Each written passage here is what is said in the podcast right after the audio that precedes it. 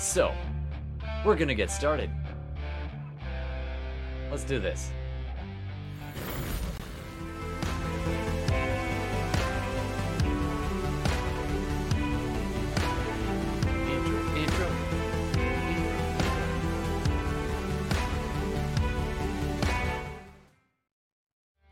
Hey Internet, my name is Todd, and today we are going to play us some Dungeons & Dragons. So we've been playing for a little while. We are on episode 40.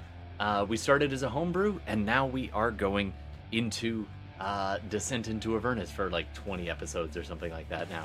So we've been doing this, and we do it interactive, we do it live, and we also do it on podcast. So thanks very much for however you're choosing to join us tonight. We hope you are well, and let's meet the table. So, there it is. Okay, there's the table. The table does exist. Hi, everybody. No one's talking. It was because I shushed them during the intro. Hello. You guys don't like to be shushed. Yes. Maybe. I don't know. I feel like I am talking. Can you not hear us? I can hear you now. But for a little while there, I over-shushed. I'm sorry. Now I feel bad. You overshushed. I overshushed. Oh, come on. Every one of us is overshushed at some point. All right.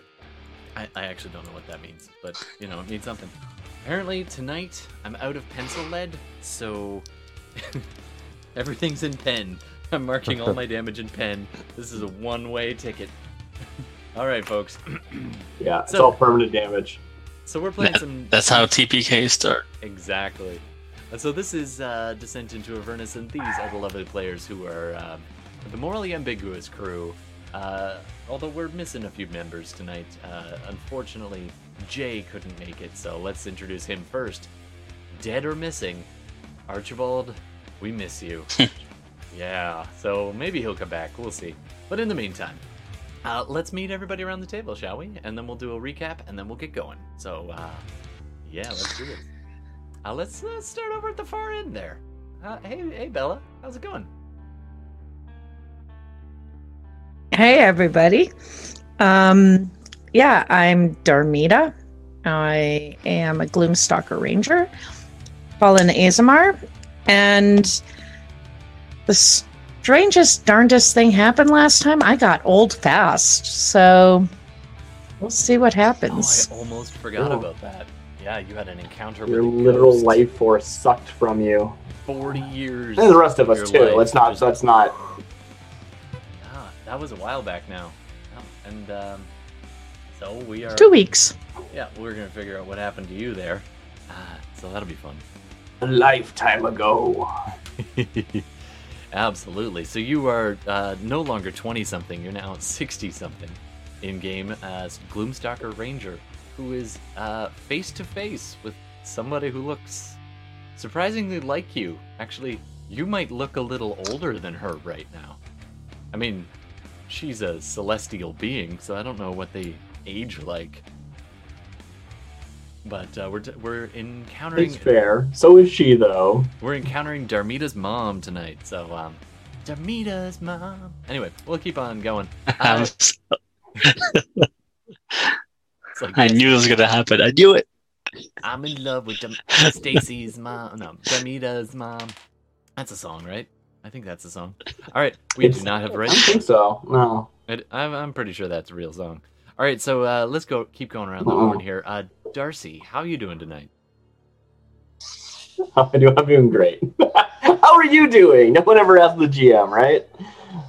Oh my god, I can TPK. That's never You're happened. So quiet, son. I'm so shocked.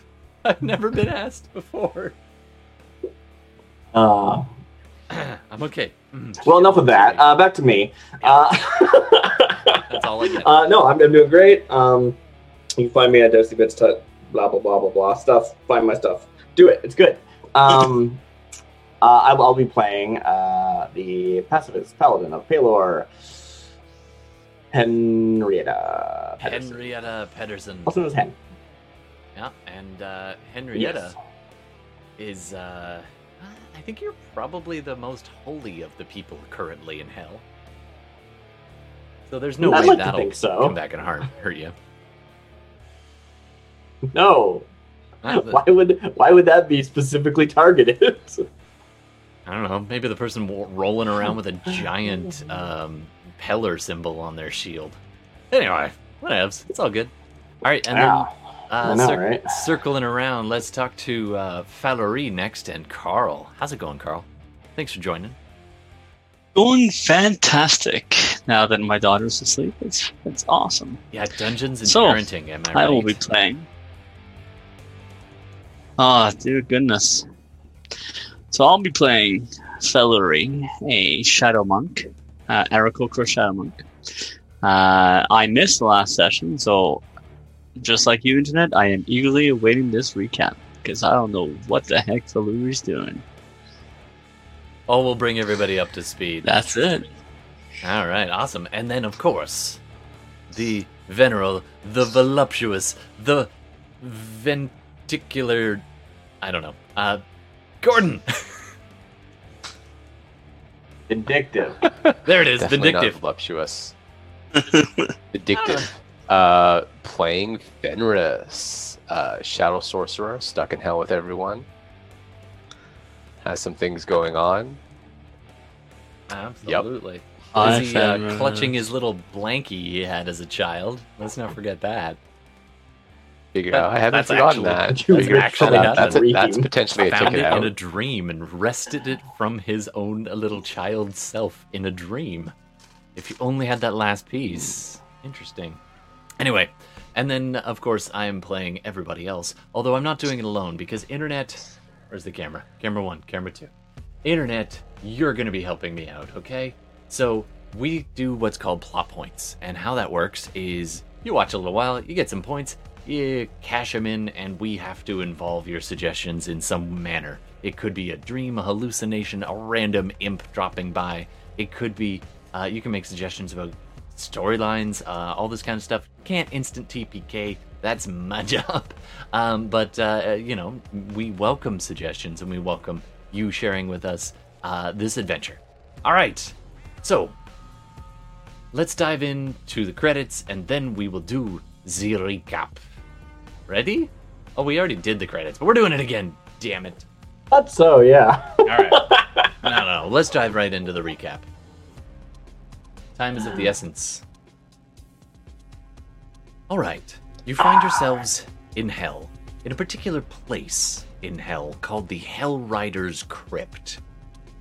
You have sought out the location of a sword, rumored and now confirmed by your Hollyphant ally to have been secreted away somewhere on the plain of Avernus. This blade once belonged to the now Archdevil, the Eye of Pelor, your nemesis for a very long time, and now revealed to be Zariel, the Archdevil, once Celestial Angel, who now rules Avernus. You have been seeking many things. Number one, you have heard that Zariel couldn't, that the Eye of Pelor could not be harmed significantly unless you knew their true name, as is the demonic or devilish nature of their new form. You also discovered that such a weapon might prove invaluable in your journey to perhaps use as a bargaining token, perhaps used to escape, or perhaps used to slay your enemy. You've crossed the plains of hell, finding enemies, finding unlikely allies. The Night Hag and her cadre of war machine driving maniacs. Picture Mad Max with less hair gel. You, sorry, you. I like how Carl's busy picturing that. You now found yourself, after a while, finally approaching the crypt of the Hellriders. You went in down below, encountering ghosts. Your Arakocra ally, not eager to enter the confined hallways and passageways of the crypt. Spent too much time already beneath the confining stone. Wings that were meant to soar do not like to be held down. Meanwhile, you descended into the crypt and discovered that your possible enemy, an undead creature, Death Knight Deva. Death Knight Deva. That sounds like a wicked band name, I'm just saying. Death Knight Deva, the fallen mother of your fallen Aasimar Ranger friend, is the champion, the guardian of these halls, and all of the souls of the armored, skeletal, and ghost inhabitants of this crypt. Almost 100 or more Hellriders, waiting at the beck and call, bound eternally to the service of Zariel. Bound by something within, you found part of what binds them. Names etched in stone styles. Some other aspect, though, binding their souls to this place. Somewhere the ghosts could not find. You explored further, having discovered Nishida. She had a room in this crypt. A room which she occasionally would visit. And you found her personal journals from both prior to her demise in hell, and a few entries even beyond that.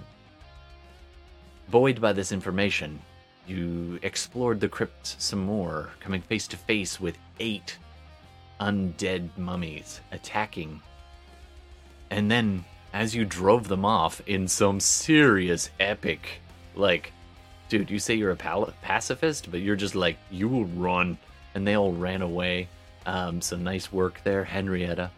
And slaughtering a few of those. Pacifist? What are you talking about? It is. It was, did not expect that. And then, this is the face of a DM who's like, that would have been an epic battle. It's all good. I mean, the thing is, it lasts a minute, and we're still there. We haven't left yet. We need to get going, or they're just going to turn around. Yep. Now, you were about to leave when, suddenly, up came Nishida, Darmida's mom, who's got it going on. As came around the corner and began to speak with you, and that brings us up to speed. So, yeah, I think that's basically everything. What do you want to do?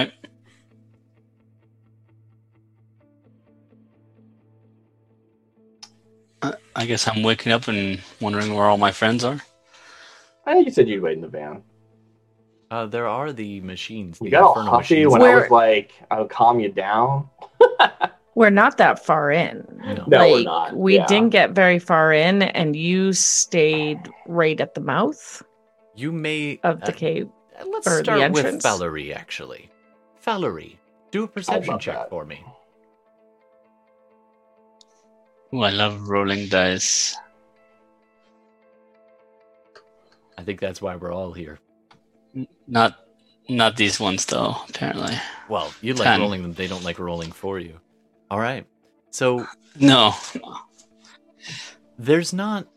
What breeze does happen in hell is hot and stifling and fetid with odors of rank undeath and rotten flesh, the tang of iron and the... Unwashed. And a strong, almost overpowering hint, like...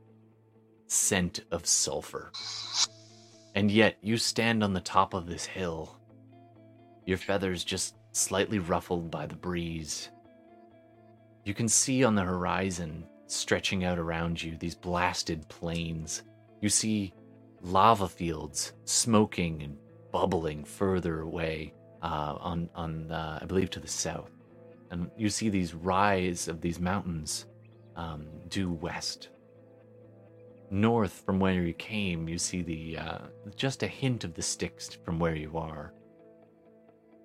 flowing across the plains. As you're standing there, you hear these loud cracking sounds that seem to be coming from very far off, almost like a distant earthquake, and a very subtle shudder, and the whole place just rocks. You look again, and the Styx now seems a little bit closer, just flowing maybe 500 feet away, down near the bottom of one of these hills. You swear it had been farther away, that the landscape kind of doing the whole vertical dual focus pull thing, where parts of the landscape just don't seem to stay where they were. This is not the first time you've noticed that effect, but it is unsettling, to say the least. You look down, and a little bit way down the hill face, you see the two infernal machines, the large bus-like thing with a hook and a claw, like a towing, grappling hook on the back. And you see the smaller dune buggy type machine. The two Kenku kind of crawling over them and twisting and just making sure they're in good order, checking on them, squawking back and forth to each other. You can hear them just a little ways away. You catch a glimpse here and there of Barnabas flickering around towards the top of the larger of the two machines, the Flame Skull, glancing around a bit nervously and kind of calling out to the others. What do you want to do? Well, how long has it been since they've been in? It's easy to lose track of time down here, but you would say they probably went in about maybe 20 minutes, maybe half an hour ago. They'd cracked open that door, and something about the creaking of stone just and the grind of the door as it slid open just raised your hackles, and you decided to get a little bit of air. All right. I'm noticing we described there, you know, changing landscape and whatnot. But it doesn't seem there's anything that is really motivating Falerie to go in, or rather, yeah, there's nothing motivating her to go in to counter her fear, essentially. You know, there's nothing out there that is scaring her so much that she's like, okay, yeah, you know what? The safety of a scary crypt is probably much better. So you're kind of catching a bit of a breather outside, and at this point, it's subtle. It's a little unnerving as you look around and you see all these bowed knights in armor, kind of bowing down before these standing stones that mark this crypt and the entryway down, a circle of stones. And a circle of dead men and women, dead at their posts, their bones resting in their armor as a casket. You get a sense of like a creepy cold mist kind of flowing along the hill. Even though it is up on the surface of the hill, it should by all rights have burned off, but it just seems to hang low. At the moment, it seems fairly quiet and uneventful.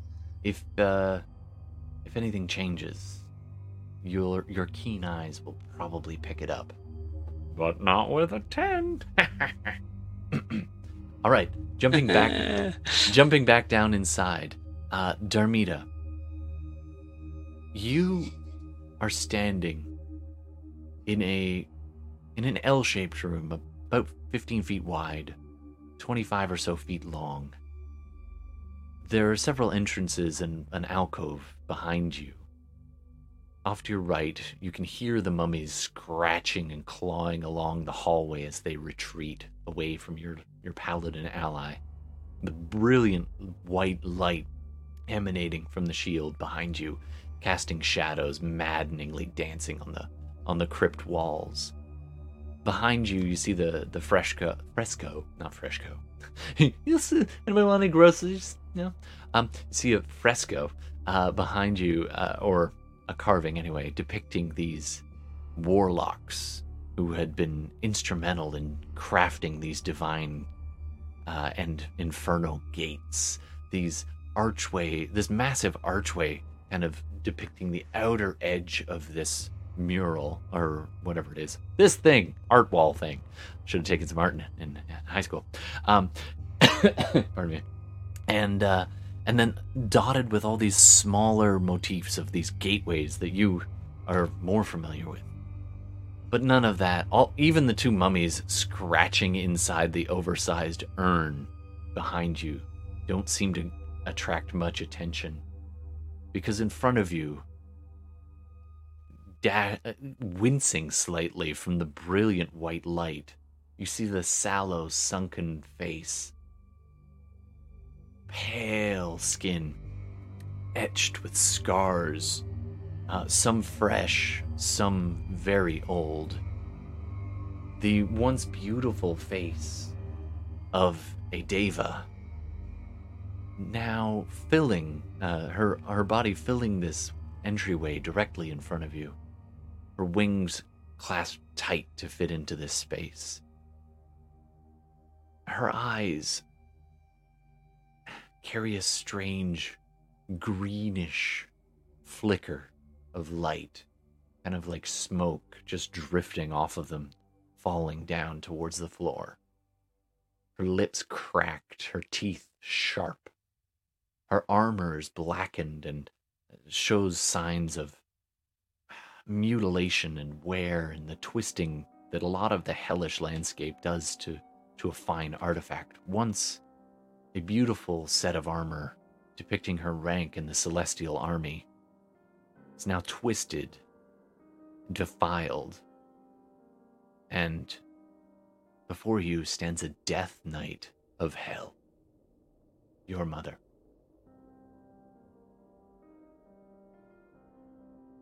She looks at you.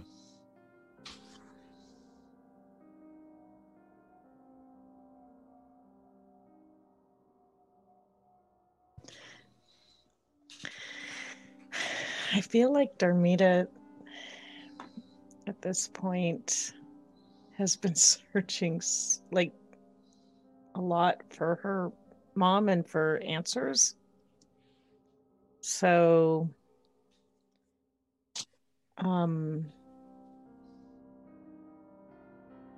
throw caution to the wind. What the hell? What's the worst that can happen? Famous last words. I'm just gonna walk slowly, steadily closer. And as I'm walking, I'm just kind of keeping an eye on the subtlety cues of her face and body. To see like if she's flinching or do an insight check. Do you know what I'm trying to say? Like, yeah, do an insight check for me.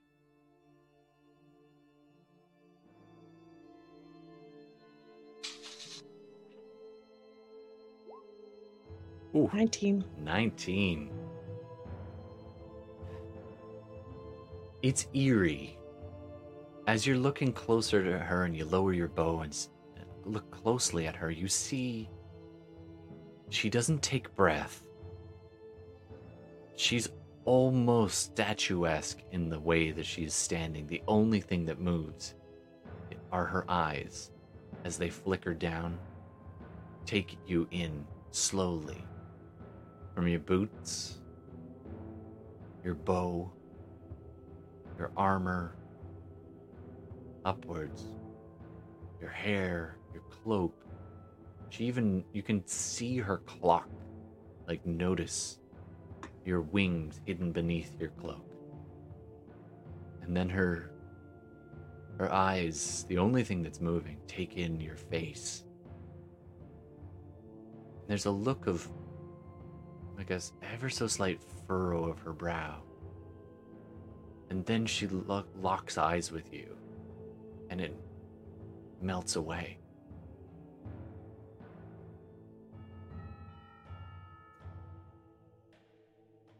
I know you.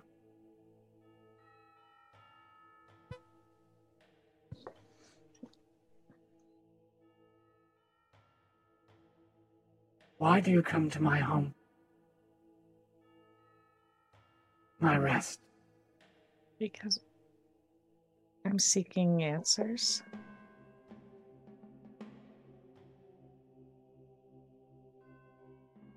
Has it been so long?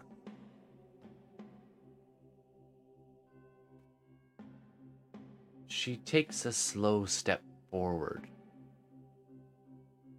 as though seeking permission to approach. When you don't flinch... relax. When you don't flinch away, she stands in front of you. She already dropped her sword. This massive twisted metal blade behind her. She reaches up a hand and just starts to touch just the end of your hair, and then retreats her hand back. Darmida, if I may, we don't have much time. Can we take this somewhere else? This is the first time Nishida has seen anyone else, even though you're blazing bright white light. She seems to blink. It's only the time you cast it, and her eyes have like an aura or anything. Blinks into this almost cat-like reflex, her pupils dilating, narrow into slits sideways as she takes you in, and her lip curls back a little bit, taking in the symbol on your shield. What do you do here? Why come here? Do you mock me? She calls out. We're looking to release you. Everyone cursed here. And we're looking for ways to find the Bleeding Citadel. At that, she takes half a step back. I'm just gonna turn. Go ahead. It's an honor to speak with you, Nishida. Commander Nishida. That's what I meant to say. I'm gonna just turn to Hen, and I think it's just Hen and Fenris, isn't it? It is. Yeah. I'm actually hidden. Yeah. I'm around the corner. Yeah, I'm just gonna look at them. I'm just gonna kind of stay where I am and turn and look and go, you leave. I need to stay. Go ahead without me. Is she not who we're looking for?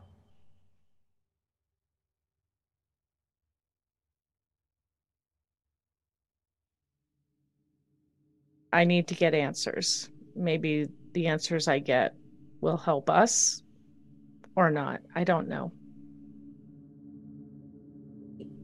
If that's what you wish. And I'll bow to Nishida. And then I'll head out. At your words, Hen, you did see her. It's almost like an instinct that she's fighting down. An instinct to attack. And yet at your respectful words, she does pause. And she motions. She motions you. She raises a hand and points back into that tunnel, that entryway that Fenris is currently hiding in. Okay. You seek a place to be uninterrupted. If you are careful, you can find it there. Not all those who served me in life are so obedient in death. Thank you. I hope to speak with you later, once you've had your time alone. I'll head out. I'll leave. All right. As Henrietta walks away, the light goes with her, and you are just plunged into darkness. The air is thick and hot. Just how you like it. you are a Gloomstalker Ranger, and you have dark vision, but even then, the oppressive gloom of this crypt kind of seeps into the dark. It just seems much more oppressive in the dark. And without, you hear the scrabbling sounds of the undead nearby, and Nishida is absolutely silent as she is standing in front of you. You get the impression that she's able to see you no problem in the dark, and is waiting. Mm.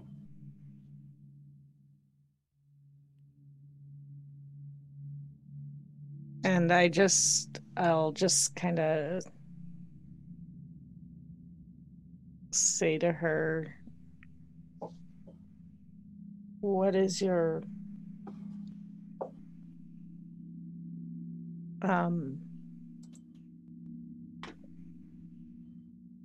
allegiance to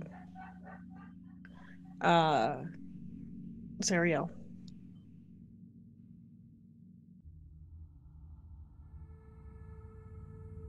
My allegiance is bound. I am bound by stone and soul. I am bound by blood. And I am bound by the threat of memory. Is that the contract? Zariel does hold my contract.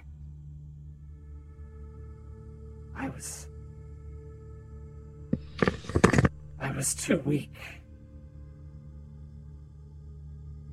to resist. Long service became a habit until it was too late. When you say he owns it or holds it, we were under the impression there were contracts here of your allies, and our hope was to free them as well as you.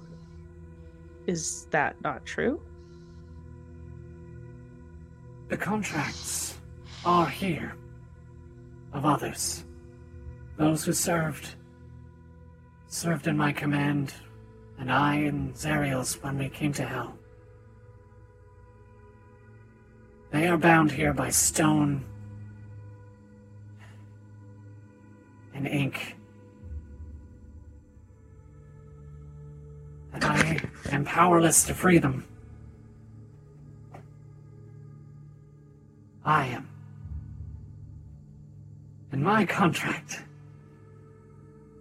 well, Zariel keeps that beyond my reach. Having become the Archdevil, Zariel has many tricks up their sleeve, many places and powers and influences.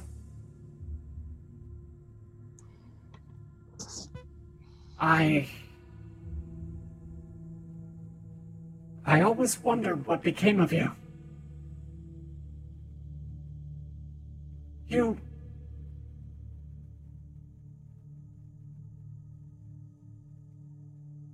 takes a good long look at you for a moment, and there's the first wrinkle of a concern as she furrows her brow and steps forward, this time her other hand coming up and reaching towards your face, newly lined with wrinkles and the passage of time.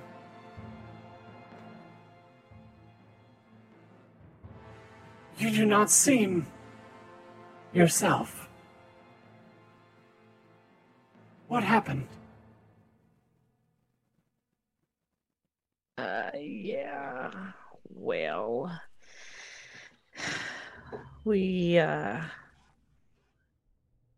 I was foolish, and when we first came in here, I came across one of the knights, and unfortunately, before he recognized me, thinking I was you, he drained me of some life, so I'm a little bit older. And I still haven't seen myself, so I don't know what that looks like. I just know that my hands look different from what you described last time. Oh, absolutely. You've gained 40 years of living in hell, no less. So that's not a good kind of 40. She looks at you with almost a look of relief for a second, but there's still a pressing concern behind her eyes. And she kind of reaches up and just kind of runs a hand down your arm, almost out of just kind of taking you in, and then raises your hand in hers if you let her, and just looks at it and turns it over and then looks at you. And are you damned as well? What is it? Huh? How is it? You are condemned here now. I had hoped to spare you that. I'm sure you did. It's a long story, but... right about now, a bunch of mummies start crawling out and start hissing and coming around the corner and coming back down the hall from where they fled, and they are you can just glance over. Those ones would have kept running, so they would be way far away. The ones in the hole would have got stuck, so they probably come back quickly. Yeah, these two came crawling out of the urn in which they were shielding themselves, and they start hissing and kind of crawling towards you and reaching out. And Nishida just looks at them and just gives this, and they kind of look at each other and they hiss, and she just, and she's muttering. You speak infernal, so you hear her yelling at them, saying, "You will not harm her or her companions, or I will tear you limb from limb." And needless to say, they leave you alone at that point and go back to their urn. You were saying... Yeah, I basically, I found some companions, and basically, I think that I am supposed to pick up where you left off, and I'm going to try to, with my companions, get rid of them so that the rest of you can be free. Nishida looks from side to side and kind of pulls you in close and says, "Oh, my daughter."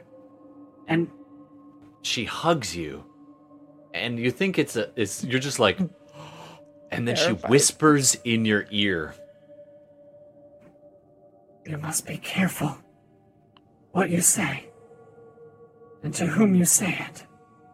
And you must not dare think it. As you know, there are many things that can communicate with our minds. But the archdevils, they hear. They can listen to that. So if you must speak, speak softly and aloud." She pulls back and looks at you and smiles. And at that point, can I try to use my commune? which I haven't been able to use. Yeah, go ahead and roll your D6. But I've never been with her. I'll say with advantage. Right? I've never been with her, and I don't even know if I am with her, but we'll see what happens. Turns out it's not her. It's a mimic. No, I'm kidding. I was waiting for it. Mimic. Well, I got a 5 and a... got it going on. Sorry. What did you roll? I got a 5 and a 6. Oh, the 6 counts. All right. You had it with advantage. You have commune.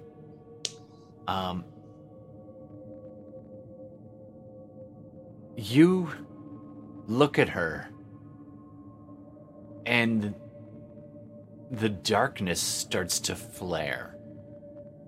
And this light just begins at the baseboards and begins to flow upwards, illuminating this place, almost like a wipe, as though someone's just pulling up a wall of light around you, and then closes it over you and Nishida in almost like a cocoon.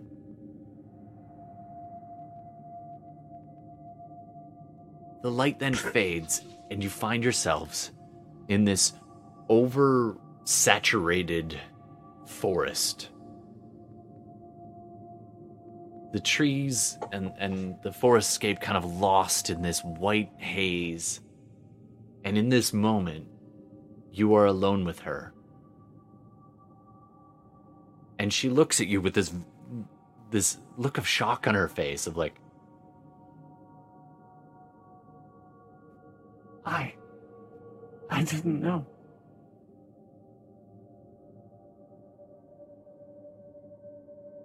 It is still best that we're careful what we say here. But I don't feel the Archdevil's presence. Not so strongly here. I don't know what you did. What we did.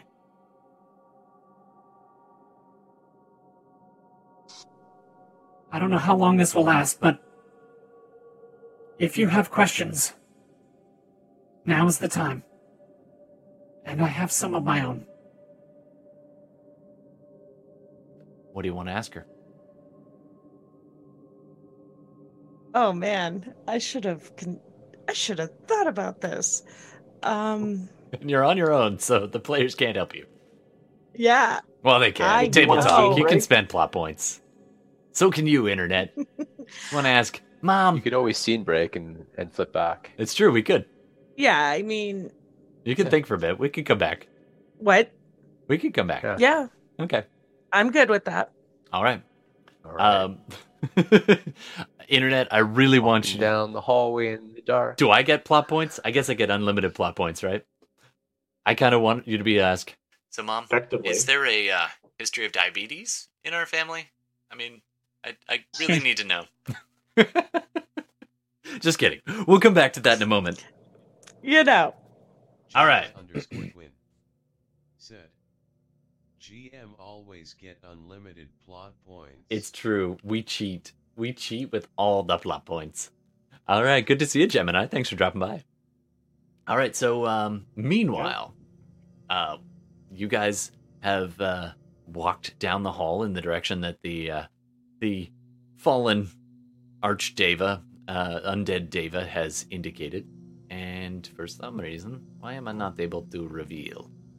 I probably lingered just a little bit to make sure she was okay, but then, followed and started walking down. Yeah, you see I assumed you the mummies. Heard that conversation. You saw that hiss, and you saw them stepping forward, and the flames began to crackle in your fingers, just a little flicker of light as you're about to, blast them. And then you see Nishida, yell at them, and they just retreat. And you even see one go back into the mural, hidden extremely carefully in the stonework. And the little surface of their stonework sarcophagi decoration just closed. And you know that, at least for the moment... Darmida is safe. So I guess we're going to go into this next room carefully. I'll let Henrietta take the lead. Sure. Henrietta, I still have my locate object up, right? Did you cast it again? I did after the short rest. Yeah. Right. Okay. So it is currently invisibility, just so you know. Right. So nothing hides from either of you. All right. So, large. You walk into another funerary chamber. You've seen similar ones, but nothing quite as elongated as this. This is, you see large iron burial urns positioned reverently throughout this hall, each engraved with a noble coat of arms of the city of Elturel. Henrietta, you recognize some of the last names. Not the first names, necessarily, being 50 or so. Well, we haven't quite nailed down when this went down. About 50 years ago. You see polished swords, lances, and shields, and other weapons not decorative, hanging from racks on the walls. Urns stand in the corners, and especially Fenris, as you look, you see the ethereal shapes of these ghosts just standing next to or within these urns. And when the light comes in, the ghosts retreat within their urns, as you saw when Darmida Dunn got aged. Can I get you both to do a perception check? This is like a funerary thing. Like, as soon as I notice that there's funerary urns, I think the first thing I do upon entering the room is I kneel and say a soft prayer, or it's like a prayer is the correct word, but that's such a broad thing. I mean,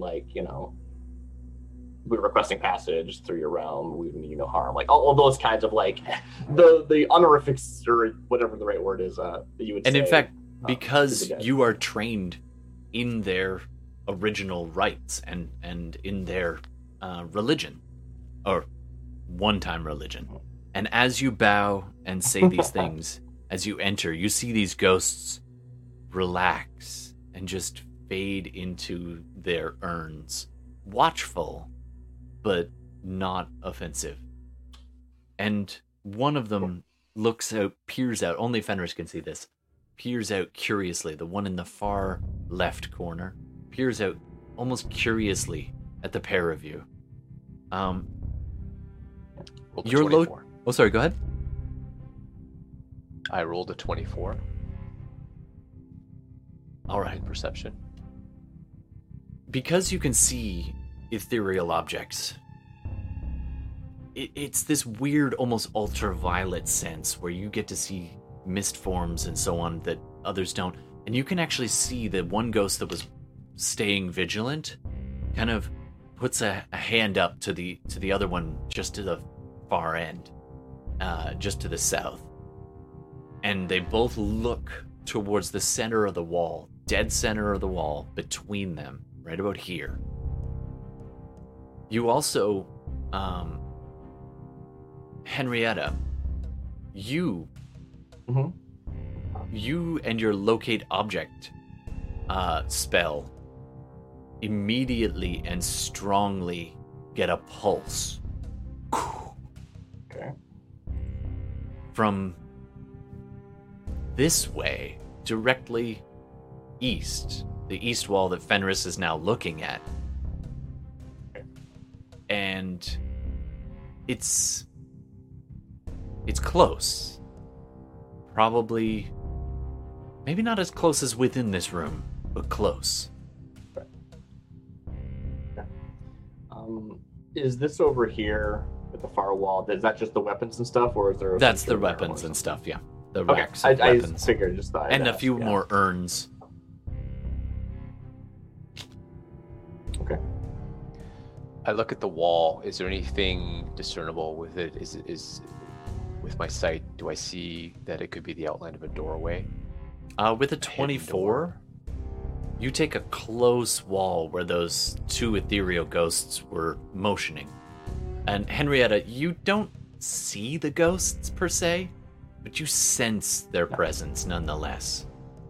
I would guess they're there, and even if not, I would still do what I'm doing because I think that's important and a respectful thing to do. Absolutely.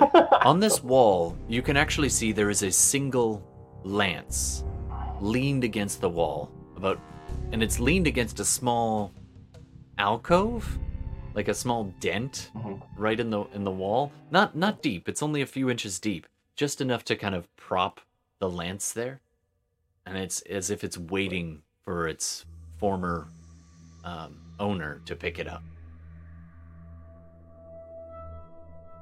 Okay. Do I notice that the ghost, the one that was looking at us, does it look like it's ready to attack or guard? Do I sense curiosity or menace? Can I get Henrietta to roll persuasion with advantage? Your respectful rights. My natural sort of... Oh, okay, sure. No, when you first entered, I didn't make you roll that. But please roll persuasion. Yep, sure. 22. Woo! Which is actually a very low roll. It's a 10 on die. Yeah. All right. They do not appear hostile. If anything, they seem a little bit hesitant, but they don't appear hostile in any way, and don't appear to be moving beyond their urns. Yeah, so I've kneeled and been starting saying some words while Fenris is looking around. You probably had assessed the whole room before I stand up again. Yeah, I'm just going to whisper to Henrietta, east wall, hidden door. And I'm going to see if I can mage hand the lance to see if if there's something to it. Sure. If it, and if it's too heavy, let me know. I'll cast telekinesis if I need fine. To. But... So you reach out with the mage hand and you see it apparate next to this and the kind of translucent, whatever color you want, hand, probably shadow. The shadowy tendrils of fingers reach out from the darkness, and even in the brilliant light from Henrietta's shield, they wrap around the lance and just give it a little pull, and it resists for a second. And you're like, oh, this is going to be too... And then it looks like it's going to topple. And your mage hand may or may not be heavy enough to hold a lance. I think they're 15 pounds. But you might be able to stop it from falling. But as it starts to go, it doesn't go further. It only retracts about,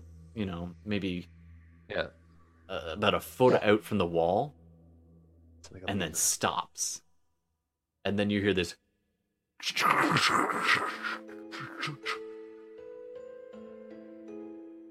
And these lines, this kind of bluish glowing lines appear where the doorway is, right between these two urns. You have opened a secret door. Good job, Fenris. If there's just a name on each of those urns, I'll just recite each of them before saying, we seek passage to hopefully release you from your curse. When you mention that... Please allow us to... It's a bit odd because you don't actually see them. Better thing than that. You just know that they're there. And Fenris, you watch them react to this.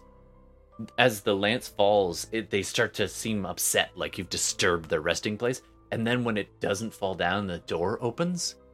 The ghosts look at each other. And there's this ethereal echo through the space. And then they look back, and that's when Henrietta walks between them, saying her respectful words and saying, you're here to help. And they both salute and go to a knee. Cool. Is this actually an open door, or is it just a line where a door would be? It is now open. Okay, I wasn't sure if it was a doorway or a door. Yeah, okay, cool. I'm gonna go in. All right. What do we see inside? There's a small, maybe 15 by 20 foot room, chamber, really.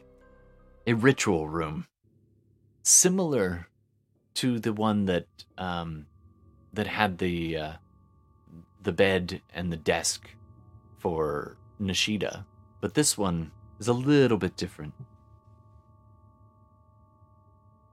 You enter this room and disturb ankle-deep mist flowing in the room. The two ghosts stand as though they move to follow in escort of Henrietta, but as you pass through, they stop right where the door was, and they reach out a hand and then stand back and return to their urns and salute as Henrietta passes. The mist below you parts to reveal a ritual circle dabbed in blood on the floor. The blood, dark, old, and you see hundreds of slivers of parchment arranged within this circle, each tiny strip bearing a name written neatly in blood.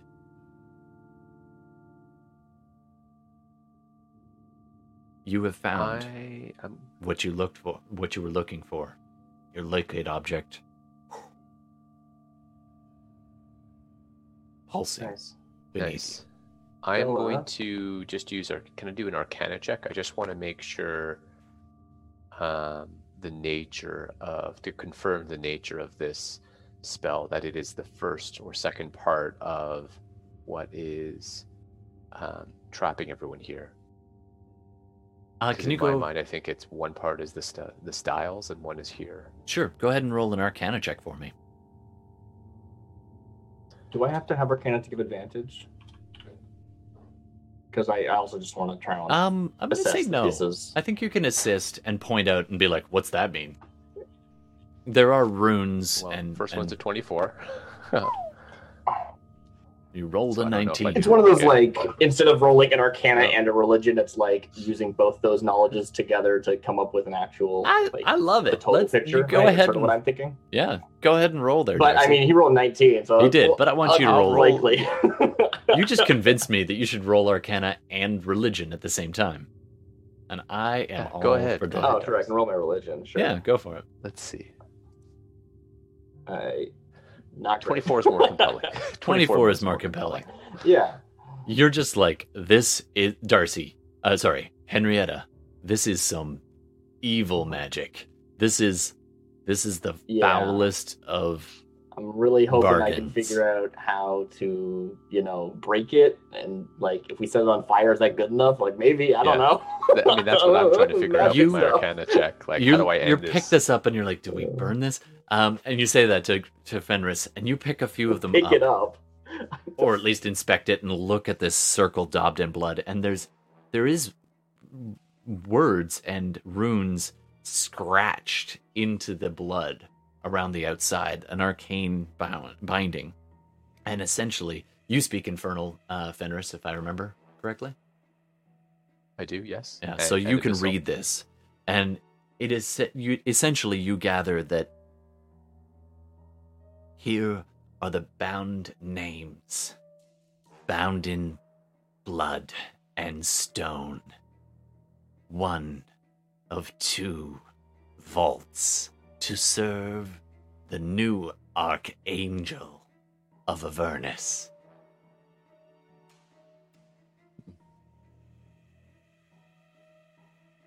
You also gather it wouldn't be enough to just destroy these parchment pieces. This room has been shielded from the undead being able to explore it. But even just destroying these alone would not be enough. Striking their names from the stone-carved stiles and destroying these strips. But you also get... You're like, wait. You kind of beautiful mind it for a second. You're like, okay, one of two. Wait. The style... This styles? I'm going to call it styles. The stone reliquaries that they are bound to are referred to. And it's kind of like translating Latin, where it's like, okay, that, and then this chamber, but this chamber is referred to in the plural sense. There will be more. There will be another somewhere. Okay, so then do I pick up that I need to strike the names from the styles first, or that I can burn these first? Is there a certain order, or is it any order? It can be, you get the impression that it can be any order. Okay, yeah, it's just that there's more than one of these chambers, potentially. Yeah. But I could just burn this chamber. Yeah, right? By destroying these papers, you will deactivate the protection on the memorial styles. Stels? Okay. Beautiful. Stels. Got it. So there was something protecting those memorial styles. Okay. Cool. Do we want to cut back to Darmida? Let's cut back to Falerie. Step out of the room. Sure. Sorry, go ahead. Oh, I like that. No, I was going to say let's step out of the room. I'm going to destroy these parchments. Yeah, sure. Right. I'll lead you to that. Right. Like, I'm just going to be like, you know, I'm not going to waste a fireball, but I'm going to be just, you know, flame arrowing them. Pew, pew, one time. Well, I'm going to start a fire, right? Like, yeah, you just literally use real fire. And the flicker of the fire underlighting you from above as the shadow sorcerer just burns. And you can see the flicker of the flames, and you can actually see the smoke curling around the ghosts within the room. And now, Henrietta, you can also see them as they become visible. And they look up at you. And you can see these tears of blood pouring down their face. These stern faces of these soldiers. And they turn to each other and they say one more thing in Celestial out loud, all in unison. Okay, I speak Celestial. You hear them say,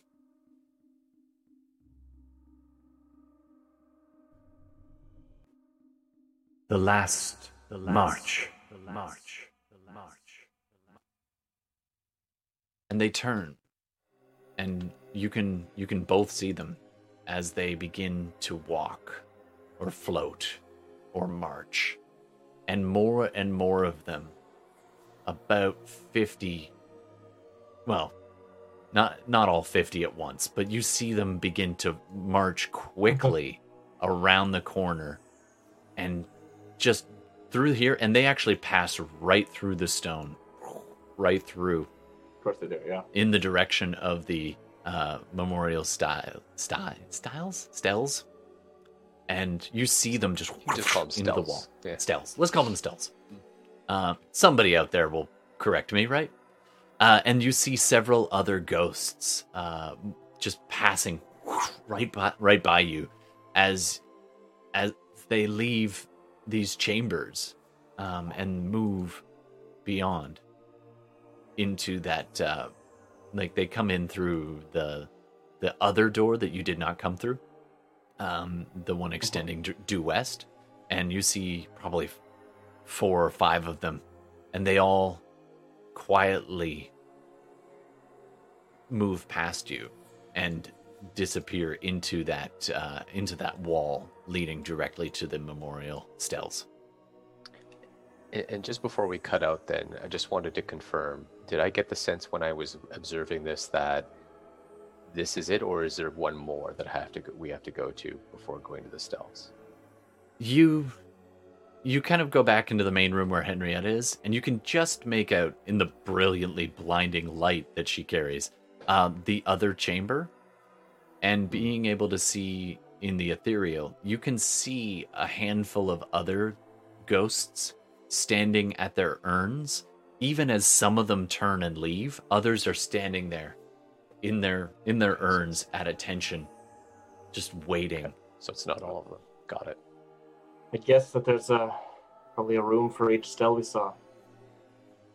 Maybe. So 3 more. Maybe. Maybe 1, maybe 2, maybe 3, but let's find them. I assume my looking object was going to switch because those objects don't exist anymore. They're gone. Those ones are now gone, and you get another pulse. It's still going. You got about, let's say, 2 more minutes left on it. And you get another small pull. Just due west. And a little bit south. I think that's a perfect time to cut. Absolutely. So cut over. Falerie. Outside. Yes. You're standing there kind of trying to decide what you're going to do. And you look out over the... do a perception check for me again. We're going to do this till you do it right, damn it. Yes, sir. We still got a way to go. 23. Nat 20. Nat 20. Well, if there was a time for a nat 20. All right. You're standing there just taking it all in and breathing, trying to calm your breath. And you look up at the clouds. And for a moment, it's as calming as it can be, these roiling, flame-lit clouds. And then you see this flicker. And you've seen flying devils before. That is not a flying devil.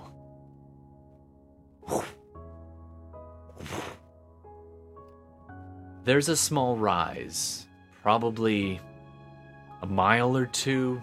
It's hard to tell with distance in hell, but there's a small rise about a mile or two south.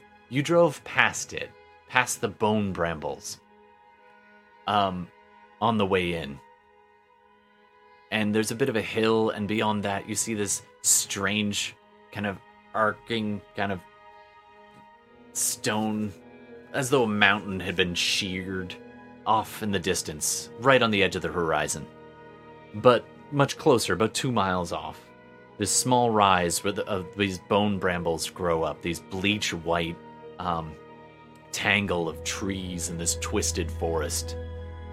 And flying above them out of the clouds, you see what can only be described as a big dragon. This massive, and with a nat 20, you can see it, a massive black dragon silhouetted against the sky. And, I mean, you got bird eyes, man. You got eagle eyes. You make out something. You see this little something on its back where a rider would be. And it circles the brambles for a little while. And then it like calls out, circles around, and just begins to do this slow arc towards the north. But judging by its size, that was probably an ancient black dragon.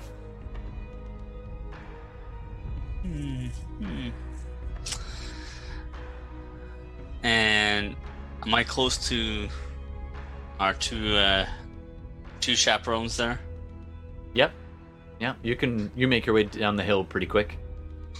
Actually, you could just shadow step down there from where you are. Alright, I do that. So I'm like, what are you guys gonna do? Oh, Jesus Christ! Barnaby, the Flame Skull, just totally taken by surprise as you step out of the shadows behind him. What do you mean, what are we gonna do? We're packing up, we can't stay forever. We'll wait, but like, not forever. You guys haven't seen the Black Dragon? I beg your what? The black... There's... Yeah, right down yonder. When you pointed out, Barnabas's jaw just goes... and then clicks closed. And the flames flicking around his head a little bit faster now. And he looks over towards the Kenku, who are busy arguing and, like, slapping each other and trying to tighten the wheel. And one's like... Ass backwards. No, you ass backwards. And they're just basically calling each other names in other people's voices for a little while. They don't seem to have noticed, but Barnaby now calls to them and says, "Hey, bird brains." Sorry, no offense, he says to you.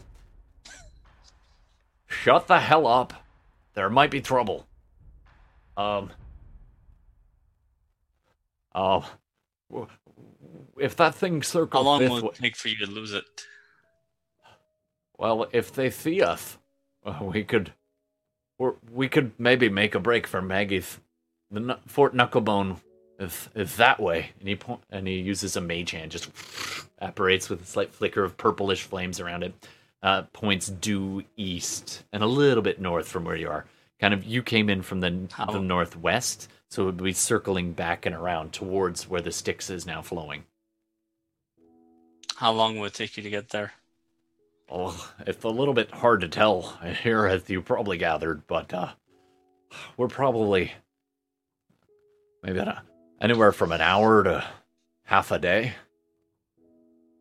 If we go full speed, we could probably make it in less.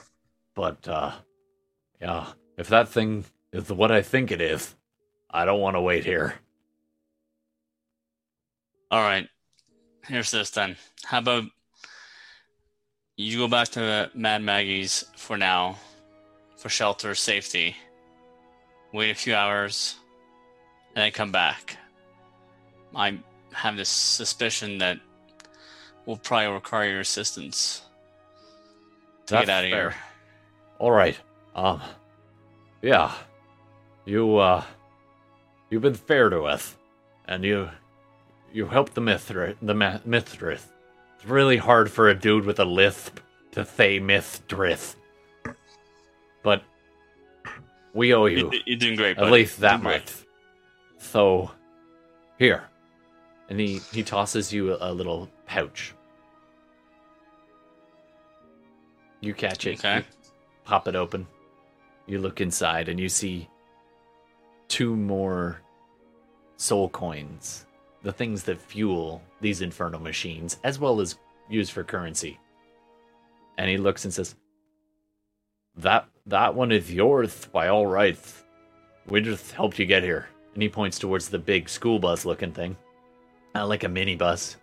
A little bit bigger than a minibus, with the claw on the back. And he goes hovering over towards the dune buggy.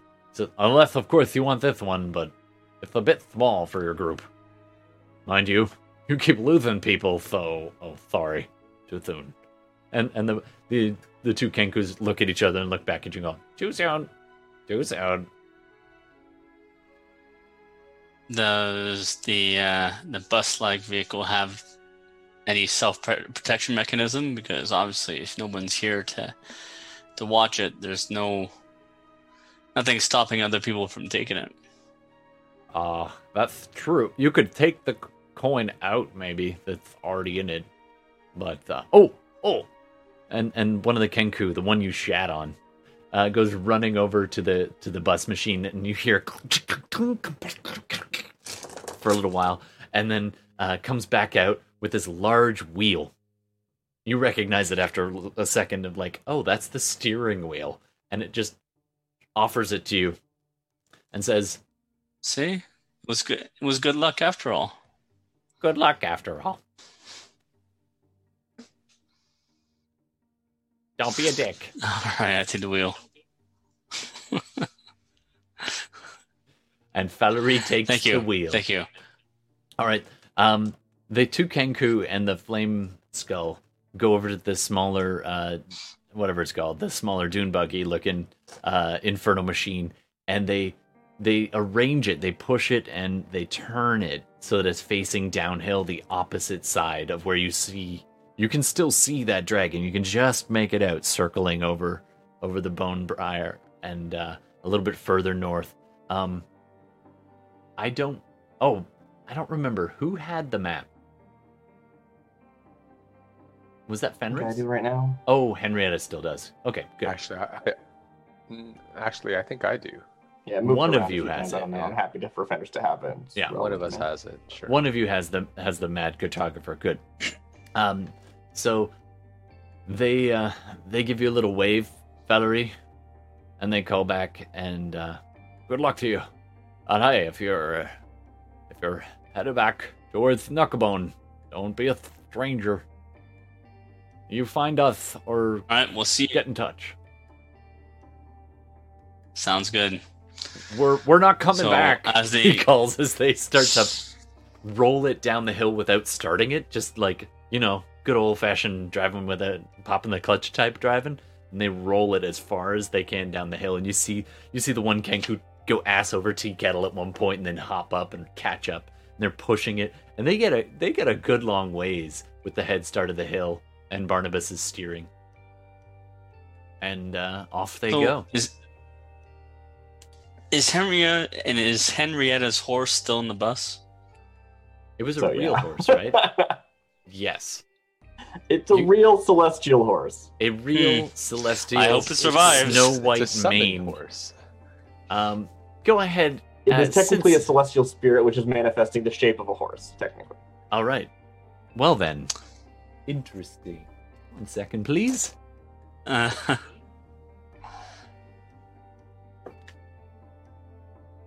All right. So there, you can kind of close it in there as best you can. It's not that visible from the outside. The tarp's kind of in one part or kind of back, so you take a few seconds to secure everything. And I mean, you have a fly speed. You can just whoosh, up on top, make sure it's nice and secure. You take a furtive glance, like looking back towards where this dragon is, and you look back to the crypt where your friends have now been for the better part of 45 minutes, maybe an hour. I mean, we took a short rest, so it's at least an hour, unless we're doing 10. Yeah, it'll be a little over an hour at this point. What do you want to do, Falerie? You staying out here? You going in? Well, Falerie thinks a little bit. Obviously, she's not a match for a dragon. There's two options. I don't know about that. Oh, yeah. Yeah, we'll go wingspan to wingspan. We'll see what happens. So there's obviously two choices, but thinking, you know, how far that she's come with the group so far in regards to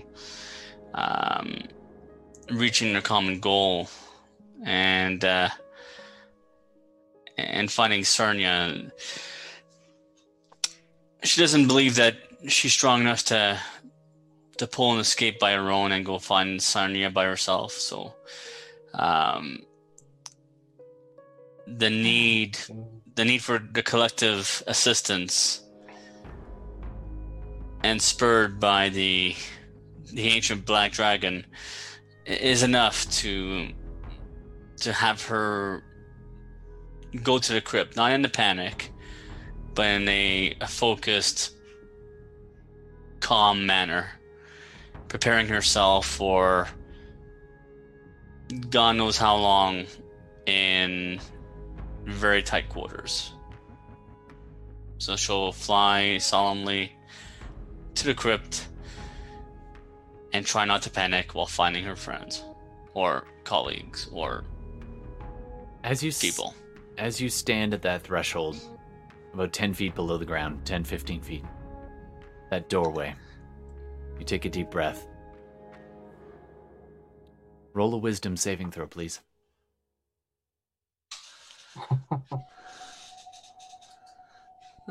Wisdom saving throw. I was thinking just the part where... 19. Go ahead. Yeah. 19. It's funny because it's simultaneously hot and sticky, but also eerily chilly. And as you exhale, just the mist of breathing out cold air. And you take about 3 feet, and this spectral spirit walks by about 10 feet in front of you. And you're just like, it doesn't look at you. It's marching this way. It is a ghost, translucent, armored. And you look at it, and it's muttering something. And there's about a few seconds, and you hear it, and you're like, the last march. And a few seconds later, another one. And they're all walking left at the end of the T-junction. And you're just like, they seem to be paying you no mind whatsoever. And they're walking that way. That's the directions your friends went, you're pretty sure. You were kind of in a flop sweat at the time, but you think they went left as well. Alright. The spirits go marching one by one, hurrah. And I follow them. Nice. As you follow the ghosts into the crypt. And I think at that point, we're going to take a little break. Alright, thanks everybody. While we all take a little break. Hey, Internet, I'm just going to remind you that we always take suggestions, so if you have an idea, we'll try to make that happen. And thanks very much for listening and joining and watching. And, of course, if you're listening to this after the fact, we'd love a follow or a sub or whatever the platform is, because we do try to release episodes every week or two. And we also do Shadowrun, so if you like Dungeons & Dragons, you might like Shadowrun. It's like the cyberpunk, older, twisted, dystopian brother. And then I also do some video gaming, which you can find in this channel as my other handle right there. So we're going to take a, what do you think, guys, 15? Can't even see them right now. I don't know why I would be back in 10. Sure. I only have an hour. All right, so let's be back in 10 minutes. Awesome. So we'll be back in 10. Thanks for watching. All right.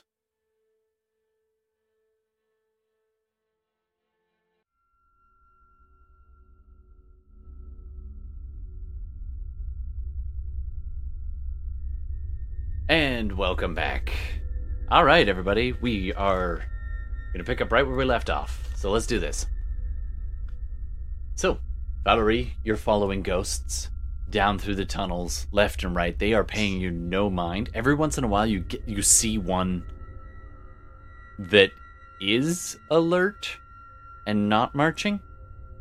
And the first one I'll give you for free, where you're like, oh, that one... And it looks up at you like...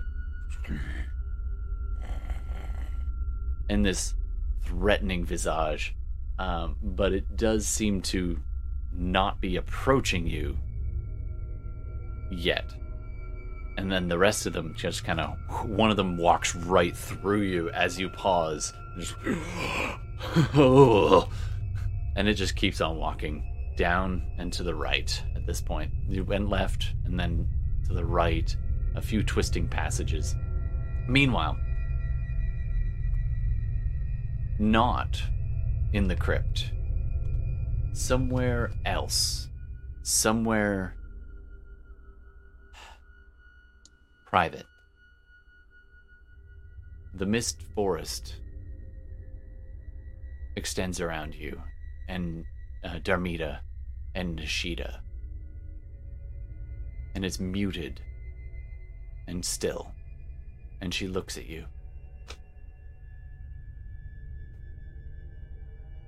What is it you need to know? Oh, so much, but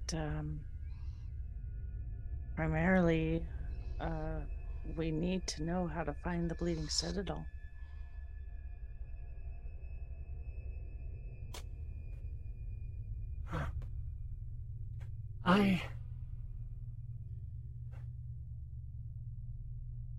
I can tell you, but it is too dangerous. If you go against Zariel, they will kill you, and they will bind you, and everything I have done has failed, except that you are free. I do not want to throw that away.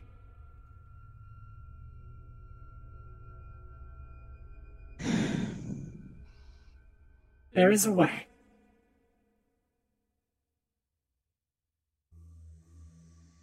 I am bound to Zariel. And when they exert their will, I must obey.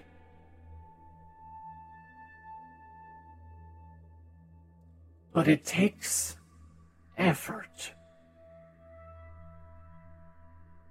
And if Zariel is distracted, if the odds were better, then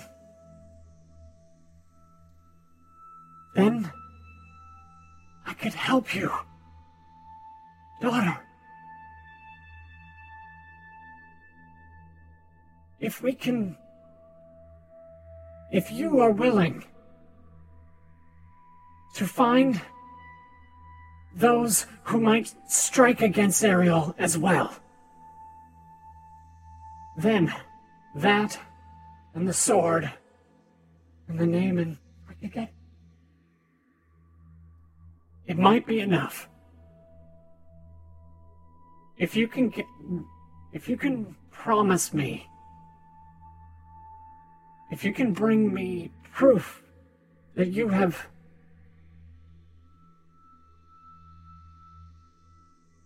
the Demon Lord might do it. Zariel has many enemies, both devils or demons.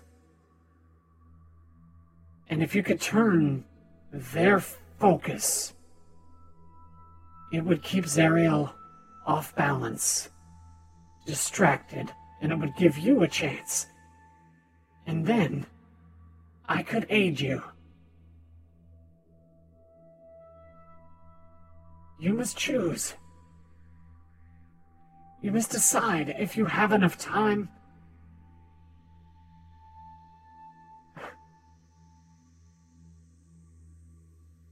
There are those who would help, but not out of the goodness. There is no goodness in their heart. But there are those who would love to have Zariel fall, both demons or devils. And if you could, Bell might be enough, or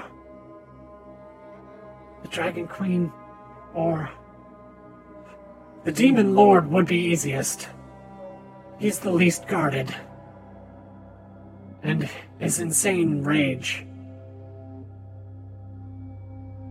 There is a demon held prisoner, and if you are to free him, he would stop at nothing, even his own destruction, to attack Zariel directly. And I could send you there. I know how to find him. I don't know how to find Bell, the devil.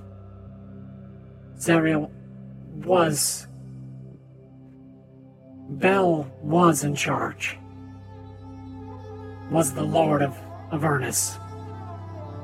And when Zariel made their deal with Asmodeus, Bell was demoted, a right-hand man. You might find an ally in Bell. And then perhaps the Demon Lord. The Demon Lord might be enough. If you can free him, okay. It will take him some time to track an attack. But if you can free the Demon Lord, then I can let you know where the sword is kept. In that time, you would probably have enough time to retrieve it. And then we could act against Zariel together. The Demon Lord, myself, and my daughter.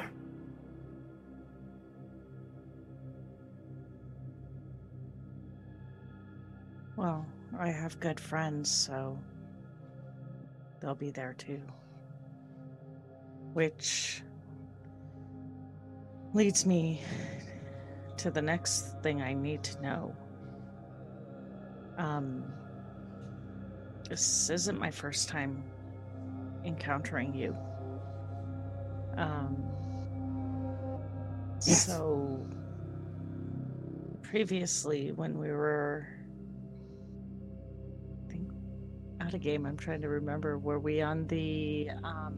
We were under the prison. On the ridge. Under the prison. Okay.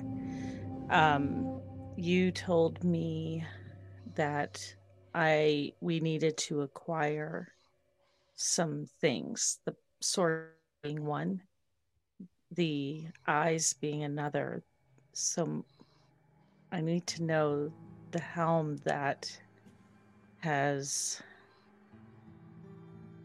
I guess, taken over Henrietta or affixed to her or something. We can't get it off. Is that the eyes that we need? If it is the helm that you speak of, that is not the eyes. The eyes of Pelor was a rank, a station. Zariel and myself served as watchers for the Celestials, scouts. Ours was not to wage war. Skirmish, seek, watch. As the trusted one of Pelor, Zariel was given a great gift. What Zariel saw, Pelor saw directly.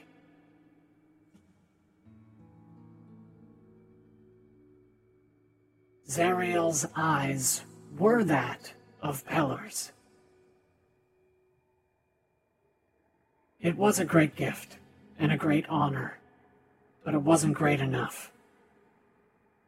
And when we came here, Asmodeus reveled in showing as much of the hells as possible to Zariel and Pelor.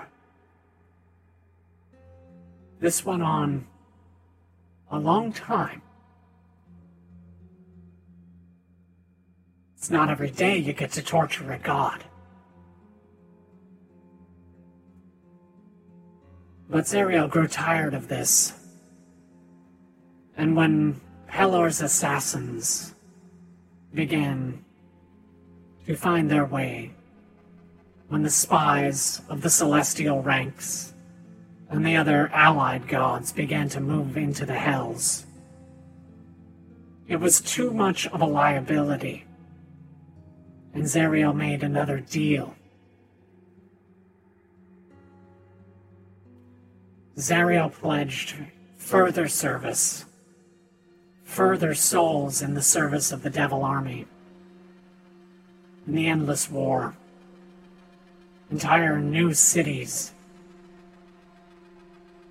with her henchmen going to the material plane, seeking out those who could be corrupted. Ostrin was one of hers. I knew him as Haruman. I was sometimes sent as well. And I wasn't there, but I know that Zariel's original fortress was attacked, sundered, and crashed. After that, when I came back, Zariel had plucked out their own eyes. Perhaps you may find them in the old shattered fortress, or other things that might be of use. I'm afraid I wasn't here, so I can't say for sure. It's okay. But it's worth a shot. You didn't have her eyes. They said they were the same rank. Obviously, I'm not saying this to you in character, but yeah. Zariel was always slightly higher rank than Nishida, just so you know. If not, then okay. I'm retconning that. Fair enough. I wasn't sure. I thought she was higher than him originally, but... No, Zariel was always the leader, and then the two... Oh. So there was the... I forget if it was a solar or she planetar. She was the Deva. She was the Deva, as well as Lulu was the Holyphant mount, who would sometimes go in Deva form, being able to shapeshift. Right. Or human form, one or the other. Speaking of which, at about that point, Falerie, you turn a corner and almost have a goddamn heart attack as this wrinkled, old, gnarled hand reaches out and clutches your wrist. And you just post up, and the little old man's like, oh dear, hello. Lulu, standing in the darkened corridor. What the? Back in the original chamber.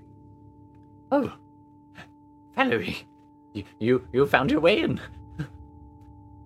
There are beautiful carvings here. Be careful what you touch. Lulu, do the others know you're here? Oh, goodness. I seem to have wandered off a little. And Lulu links his arm underneath yours. Let's go find them. Good day. And as a ghost walks right past Lulu. Good to see you again, Corporal. I forget his name, he whispers to Falerie. Some of the details are still very foggy. It was Lime. I don't remember. Alright, let's go. Alright, I begrudgingly, because I don't know Lulu that well, all I know is that, you know, he was in charge of...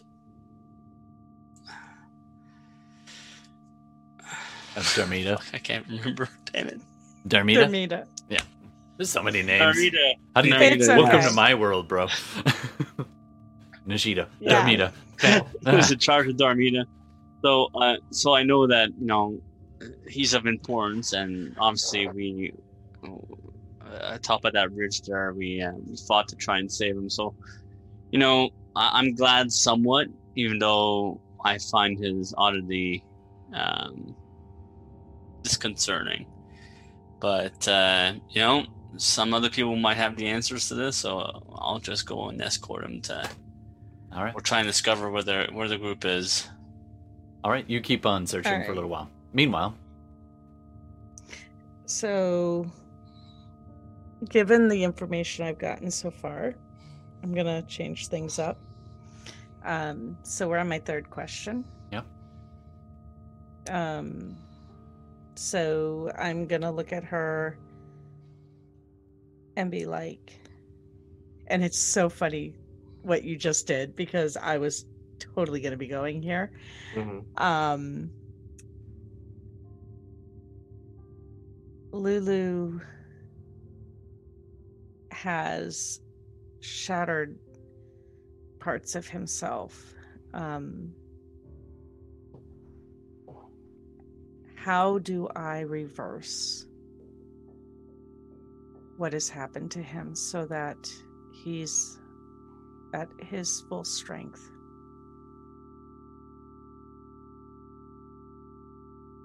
He's here, you know. There's a flicker at that as she kind of looks and then looks back with a slight smile.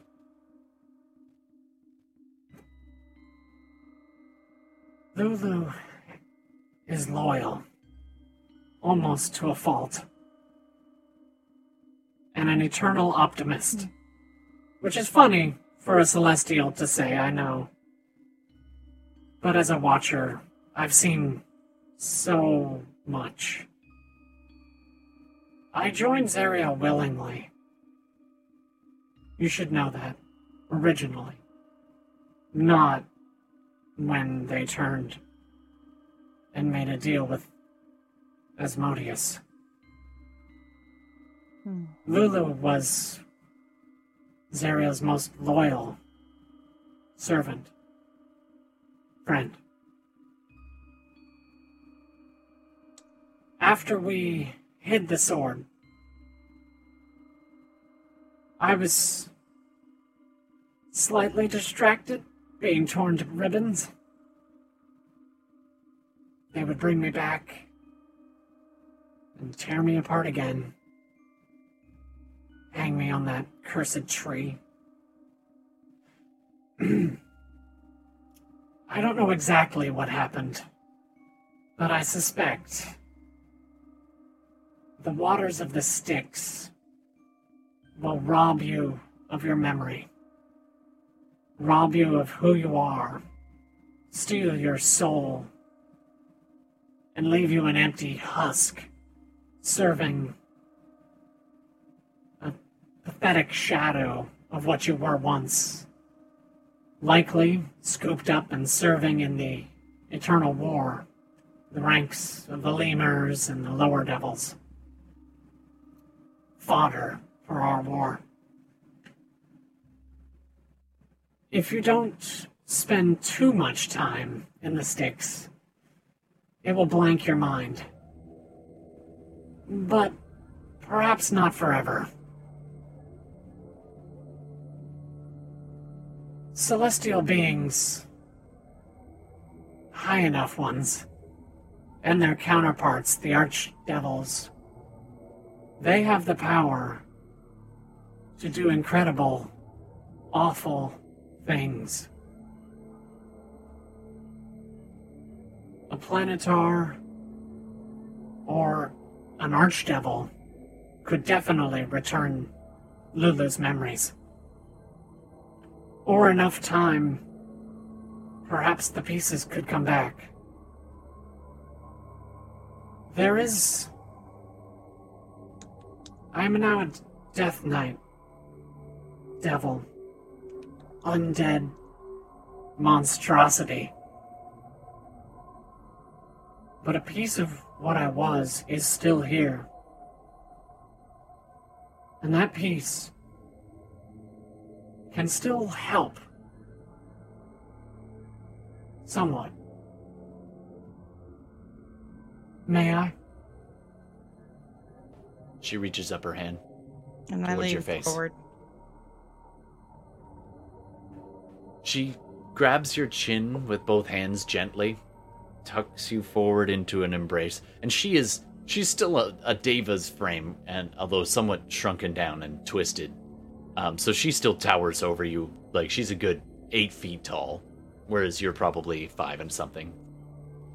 So she bends down over you and just gently kisses your forehead and wipes a hand down one side of your face and then the other and places her hand on your shoulder, on your collarbone kind of area. I missed you so much, and I missed so much of you. I left when you were just a baby. I'm not gonna miss decades of your life, if there's anything I can do about that. And she kisses you once on the forehead. And this pain, almost like an edge of fire, flashes down. It's at once warm, but got an edge to it as it burns across you. And she holds you steady through the pain, and you just... And you lift up off the ground, your wings just... on their own, come out, and after a few seconds of hovering there, you then fall back down to your feet, and you look at your hands, and they're young again. Some scars that you used to have are still there, but you have been restored.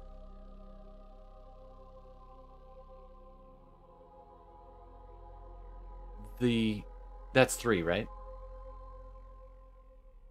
That was 3, yeah. Okay, so, and I believe is Commune 5 or 3? I always get those confused. Anybody want to look for me? I could, yeah. All right. Regardless, we can come back if we need to. Oh, wait. Wait, I forgot. I do. I did forget. 3. I thought it was 3. Okay. So the whitened, like, oversaturated forest is beginning to fade back into shadow. And you are, within moments, back in the pitch black, just barely able to see the shape of Nishida in front of you and the walls around you in dark vision. You are back in the tunnels. And I'm just beneath the crypt. Yeah. I'm just going to lean up. Like, can I mean, she's like huge. She's tall, way over me. And I'm just going to kind of try to extend myself to try to go. She is hunched, so she's only about to her face. Yeah, you could get real close. And she's kind of arcing down to speak to you. Almost like a tall parent to a child. And I'm just, yeah. Yeah. And I'm just going to, in her ear, whisper, whose name was scratched out of your journal? And what was the mix? Like, I want to know, basically, I found her journal that she wrote. So I want to know what was missing from there. Like, can she tell me that without danger? It was Darmida, right? She gives a small smile. And she blinks. And she presses a finger to your lips for a second. If this works, there will be time. We will finally... We'll finally have... some time. But I can't say now. But you probably know. Okay. All right. Henrietta and Fenris, can I get you to do either perception or investigation? It's your choice. I'm assuming you're still looking around. We could take it we're heading to the next room, but the question is, like, how long did that all take, right? We might be synced up at this point. I don't know. Yeah, it was a sidestep to an alternate communal dimension where devil nor beast may interfere.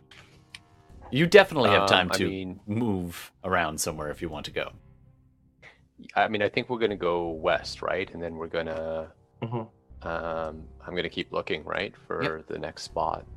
So the next room, although its shape is different, it's still got those same funerary urns, although at a glance, you can only see 2 ghosts remaining, whereas originally there were more urns, so you get the impression that some of these have been released, at least to the other room. Yeah. Right. So I got the same thing as last, where I, like, you know, it's probably this scene of, like, Henrietta walking in and Fenris is following, and then as soon as she, like, crosses the threshold, she starts to, like, go down to a knee, and he's like, what do you... Every time he kind of squeezes past. Yeah. Absolutely. Just like, okay, just shake my head a little bit and look around. And again, if you don't disturb the urns, the 2 ghosts in the room will not attack. You get a look around, and there is on the opposite side of the room, a little bit kitty corner, but there's another exit. From the way you came in. There's only the 2 visible rooms. Henrietta, you do still get a sense that due west is that pulse. Great. And anything exceptional in the room? Or did you want to roll a perception? Not particularly. It's very similar to the other ones. Urns and weapons. And cool. This one's even weapons. Less. It's not like a fancy. No, nothing too fancy. Okay. If you need a weapon, you could probably take one. Keep going, then. Right. We can pass through. No, we're not touching anything. Come on! No. No touchy touchy. I will walk into the darkness. All right, you walk into.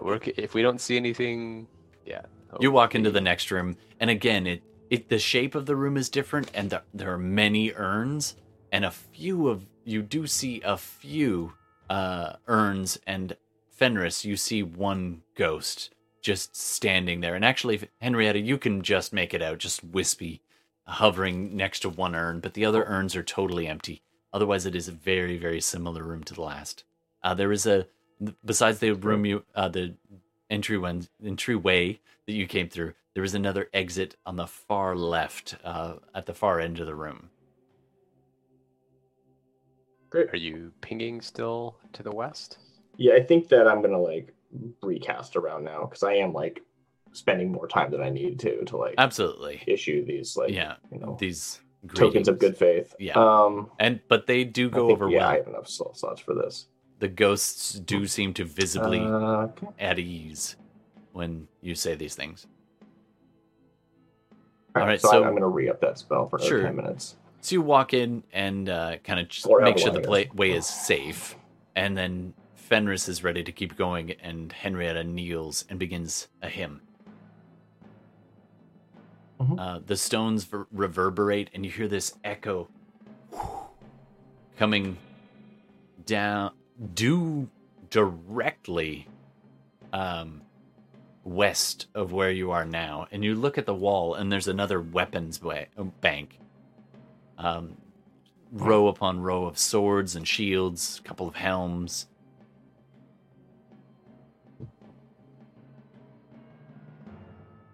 There is the exit at the end of the room, or there's the weapon bank directly here. Yeah, I think I'll mention it's we might just be able to go through that passage, but I'm a little suspicious that there might be a passage behind these weapons. How much longer do you think Darmida will be? Don't know, but I think let's keep going for now. So when I look at the weapons rack, do I see that there might be a space open between them, or? Do an investigation check for me. Okay. 11. It's hard to tell. I mean, this looks just like the other weapon racks. Maybe I'm not going to go through it. Maybe if you move them. Yeah, not interested. Might as well check the other passage first. Yeah, I'd rather. If we don't find anything, we can double back. Yeah, exactly. Sure. Whoa. That went dark, didn't it? Yep. It's the opposite of what you meant. You step into darkness. All right. Okay, we got some more of these little, alcoves. Yeah, this alcove. This is a hallway with slightly different rank of burial ground. There, it's called Knight's Caskets. When you approach this area, you see recesses in the walls which hold iron burial caskets. Each casket has a single healthy red rose resting on the lid in each of these three alcoves. The hallway continues on, and you can just make out... hold on one sec there, Henrietta. You can just make out more urns, and you kind of poke your head around the corner, and you see more urns, and Fenris, you see one ghost standing near a cluster of about 5 urns in the corner. Okay. The room... No, I think we missed it. Yeah, and you get this idea, as you walk past, Henrietta, you get this pull as directly... beneath you now, due south and a little bit back from this direction. Your ping as your locate devil contracts. That's what it was. That's right. That's what it is. Please locate devil contract. I understand locate object, especially if you're looking for your keys, but find infernal pacts. This is like the only time that spell's ever been used. It's totally his fault. Because it's usually like, I want to find something that's a mile away, and it's like, the spell's not that long range. And here it's like, it's just in this dungeon, where do we go? Yeah, exactly. Really good, actually. I was so you were getting a ping due south of the last of the alcoves. And I look, and I think, I want to take a look at those caskets again. So I come back. Can you just give me the description again? Sure. Of the knight's caskets?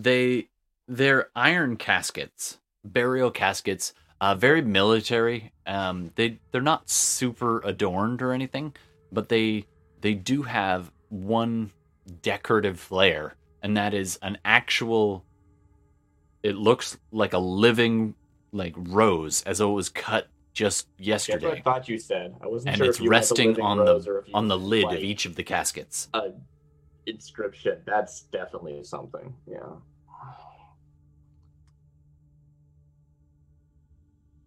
Let's check the weapons rack first. Yeah, you do that while I do this one. Sure. Okay. I'm going to check the weapons rack again. All right, so Fenris goes back and begins digging through it. Can you do another investigation check for me? Unless you want to try something else. I'll investigate first, but then I'll use my kind of... Well, let's see what my investigation is. Sure. Not good. 3. You rolled a 2. There's a little gap right where it meets the wall, and you're like, there's a little shadow right there. If you could move this whole thing or empty it, maybe there's a secret... pressure plate. The weapons are in the way, though. Yeah. Okay. I'll tell that to Henrietta and call out and say, I don't really want to disturb the weapons, though, but I think it's the ways through here.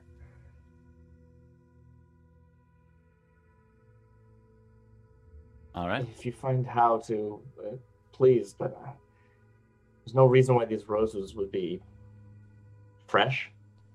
Yeah, don't touch anything. Yeah, I'm not gonna. I'm gonna start at him. I'm gonna cast Detect Magic. All right. Cool. Go I think ahead. I'll do the 10 minutes unless something happens. Sure. So that'll give people time to catch up. Looking at this in great detail, and the ghost is standing there just looking at you. And as you get closer to this thing, it's just watching you from behind. You can just feel the eyes. Only one ghost out of 3 urns, but you're just like, I'm going to talk to him. Sure. I'm going to say, hey there. He seems a little surprised that you can see him. Yeah, and I'm just going to say, hey, we found part of what can free you, and many of your comrades are now on the last march. We seek to help the rest of you. Do you understand what I'm saying? Your eyes. You can see me. Only one? Yes. It's been long. Because they're golden. Yes. We stay. Await. The service of Zariel. Bound. You will help us. You have. Was this your doing? Yes. He motions to the empty urns.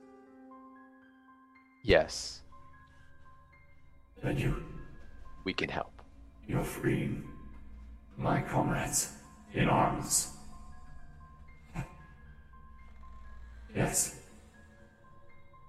You are welcome. How may I help? I think there's an entrance through that weapons rack. Do you know anything that you can of import of it? If I touch it, is it cursed? Will other things attack me? And I don't mean to dishonor you by touching and moving these things around, so that's why I ask. It is good that you ask permission before you touch the possessions of a soldier. That would elicit a response normally. But you have my permission, if you wish. You seek what we could not find. We have searched and searched. We cannot see that which binds us here. A hollow stone epitaph. But we seek the bindings. And we have failed. May you succeed where we have failed. Thank you.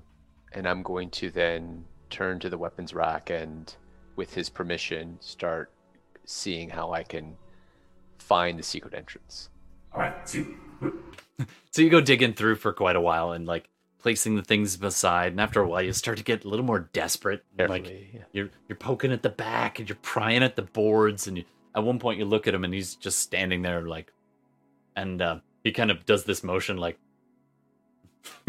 and so you then start pulling at the rack and you pry it out from the wall, and it moves, it's a good, like, 8 feet, maybe 10 feet long. So you can kind of shuffle it like a bookshelf and just creak, and it slides ever so slightly. Go ahead and do a strength check for me.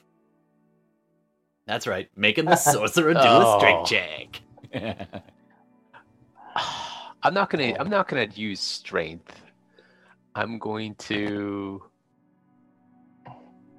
Are you gonna use the spell for this? I don't know. No. I need to save this stuff in case we get into a scrap. Yeah. Fine. Strength check, huh? Right. Straight roll.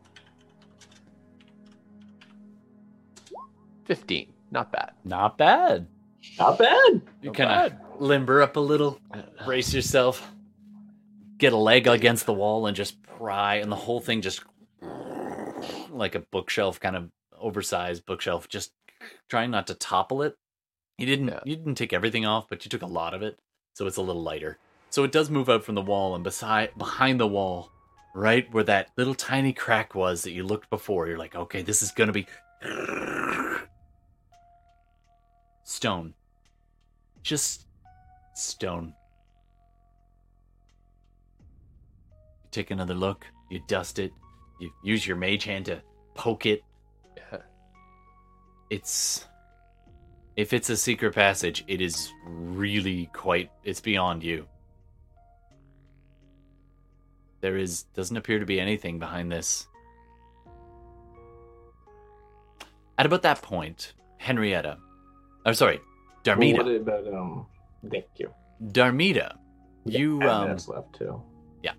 So you are back in the chamber with your mother in the dark. The mummies are still in the room, but they're keeping distance.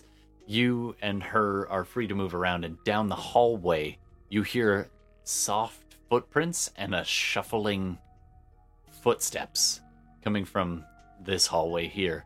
And after a few minutes, they get closer and closer.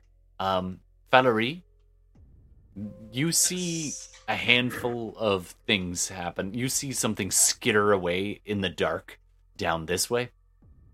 Hold on one second. I'm on the wrong. All right. You get a cold sensation as more and more ghosts keep passing through from southwest towards northeast. But they pay you very little mind. You pass these inset. Where's your mini? You're not on here. No, I was. No, I'm not. Do you have a mini? Do you have a little icon? Oh, yeah, there you are. All right. Yes. Wow. All right. There we go. I'm just going to put you and the old man together. I don't have the old man's icon right now. So you are here, and you see something moving this direction. And you also hear some quiet words echoing, and you're pretty sure they come this way. The old man, Lulu, is trying to tug you off towards the south entrance in this particular room you find yourself in. And Lulu's like, I think they went that way. And he just kind of goes bumbling on ahead of you unless you want to stop him. No, he seems to have been down here a bit longer than I have, so he probably knows his way around a little bit. Absolutely. So he descends into this small corridor, and there are these funerary caskets on the left and right in these little vestibules, in these little alcoves to your left and right. You do notice there is a red rose on each of them, and it looks fresh cut, brand new, beautiful red rose. Last time too. Yeah, you guys didn't quite spot those last time. This was unique. Nope. And they're on each of the caskets. All right. And as you, do you want to stop and mess with the roses or the caskets, or are you going to keep on moving? I'm going to keep on moving. All right. You and Lulu turn around the corner, and do you have any light source, and do you have dark vision? Do I have a light source? Why, yes, I do. But do I want to use it in this instance? It's pretty dark. Like, it's pretty pitch black down here. So if you don't have dark vision... I mean, is it darker here than it was earlier? No, but you guys have been walking around with a light spell. So if you don't have that, there is no I mean, I just mean Falerie has already bumbled through here for a while, so I wasn't sure. I'm going to assume you have some kind of light source or dark vision. I don't know about... I have a light source. I just can't remember if I have dark vision or not. Yeah. Anyway, you'll have a light source. No. But theoretically, Lulu might think to cast light or something. Yeah, Lulu does have light. I have the Gem of Brightness. Oh, wow. Now you can save that. I have Gem of Brightness. Unless it does... I don't want to waste it. Hey, dude, I have 44 charges left. Oh, okay, you're good. Yeah. Okay, so you light that up, and you're keeping some of it covered in a cloth. It's a 30-foot radius. Yeah, so it's plenty bright. You come around the corner and you see these fetid, blackened, twisted, some scattered wings just enveloping in the room in front of you. Large, probably, or very close to large. Probably a good 8 foot tall. This creature is looming large, and you see this small cloaked Darmida is just surrounded by this thing, and the head turns, and you see this undead glowing eyes look at you as this Death Knight of Avernus looks at you and Lulu, and Darmida is just eyes closed looking up.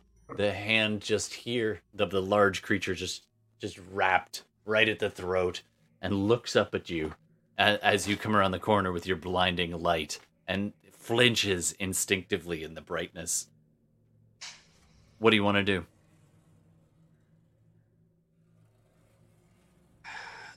Says, so what's happening here?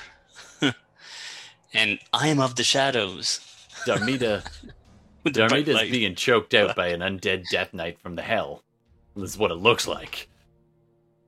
It is always amazing the amount of time between seeing an enemy and firing an arrow, or whatever the attack is, when you don't know. It's hard to do. At a glance, you can see Darmida is still standing. She looks like she's still alive. But her eyes are closed, head is somewhat up, and this very large hand, a little, like, probably twice, oh, not quite twice as big as a regular hand, has just been pressing on her, like this. Choked out. Giggity. Oh, dear. Hey, Yopen. Oh, dear God. Luri, were you present in the dream when we saw Nishida, or were you in your own dream at that point? Because I remember there was a little bit of divergence in the dream world. Because you might recognize her, I'm not sure. No, I think I was present in that dream. Yeah. I don't think I had my own dream that time. I think you would have seen her before she was an undead Death Knight. So tell you what, reason to be worried about. But how about this? Make sure that's clear. Why don't you roll an int check? Just straight up intelligence. See if you can, or wisdom, whichever one. I'll let you pick. Intelligence for recall. Let's go with wisdom. Or wisdom to be like perceptive. It's not quite perception. We'll go with like wisdom. Recall. Okay. And, different. 21. Nice. All right, you're just like, and then you recognize her. You're like, that Death Knight looks like Nishida. And you remember Nishida from the dream. The one who brandished the sword and drove it in, flew it away with Lulu. You only saw her briefly. But you're pretty sure she doesn't look like she used to. What do you want to do? So she doesn't have it going on. Debatable. Wow, she's definitely in a goth mode. Let me just put it that way. Which that can be awesome, but you know.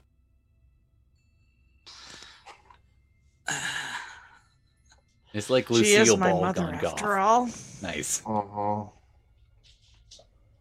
So, do I see a resemblance, or you've been pausing long enough, and at this point. She, Darmida opens her eyes, seeing the light, and looks over at you, kind of, oh, God, fading into view from her invisibility dropping.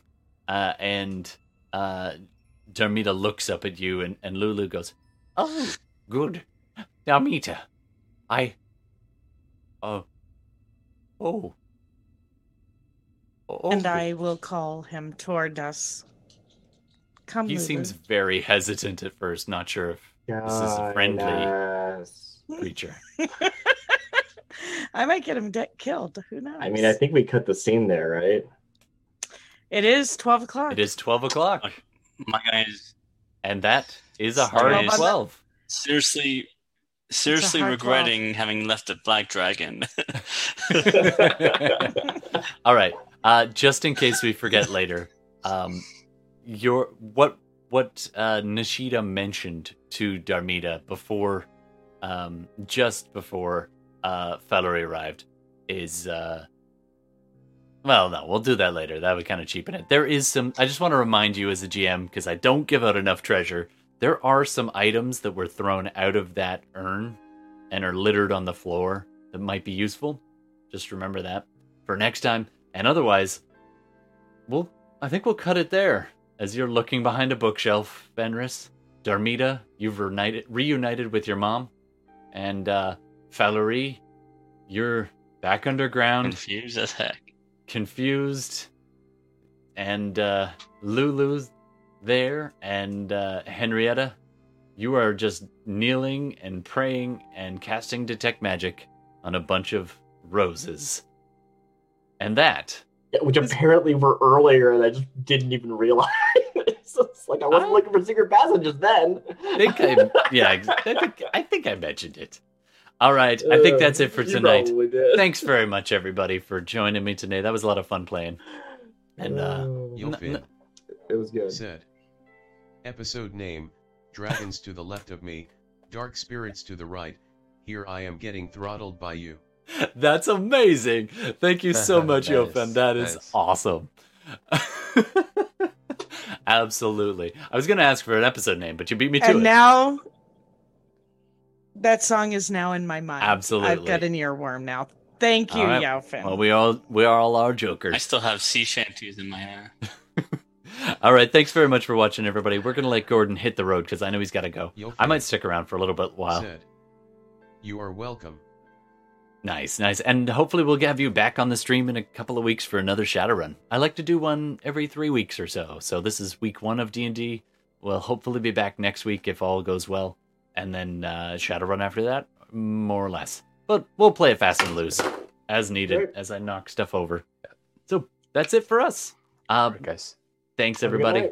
And have a great night. Bye, Gordon. Night. Bye, everyone. Bye, Gordon.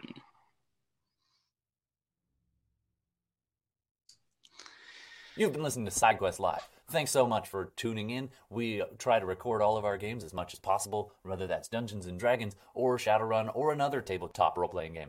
Just a quick side note about all the licenses and copyrights involved. Our music is all Creative Commons attribution music on our live stream video feed or YouTube replay or Twitch VOD. We always attribute each individual artist, so be sure to check out those individual artist attributions. Lots of love to so many people who make their work available so that we can do what we do. So thank you. It influences our game. It makes it immeasurably better. So much appreciation for them. Let's not forget the makers of the games. Dungeons & Dragons is copywritten by Wizards of the Coast. They own it. They make it available to all of us to play, and it's wonderful. We are in no way affiliated with them, and nor do they endorse this podcast, but we are very appreciative.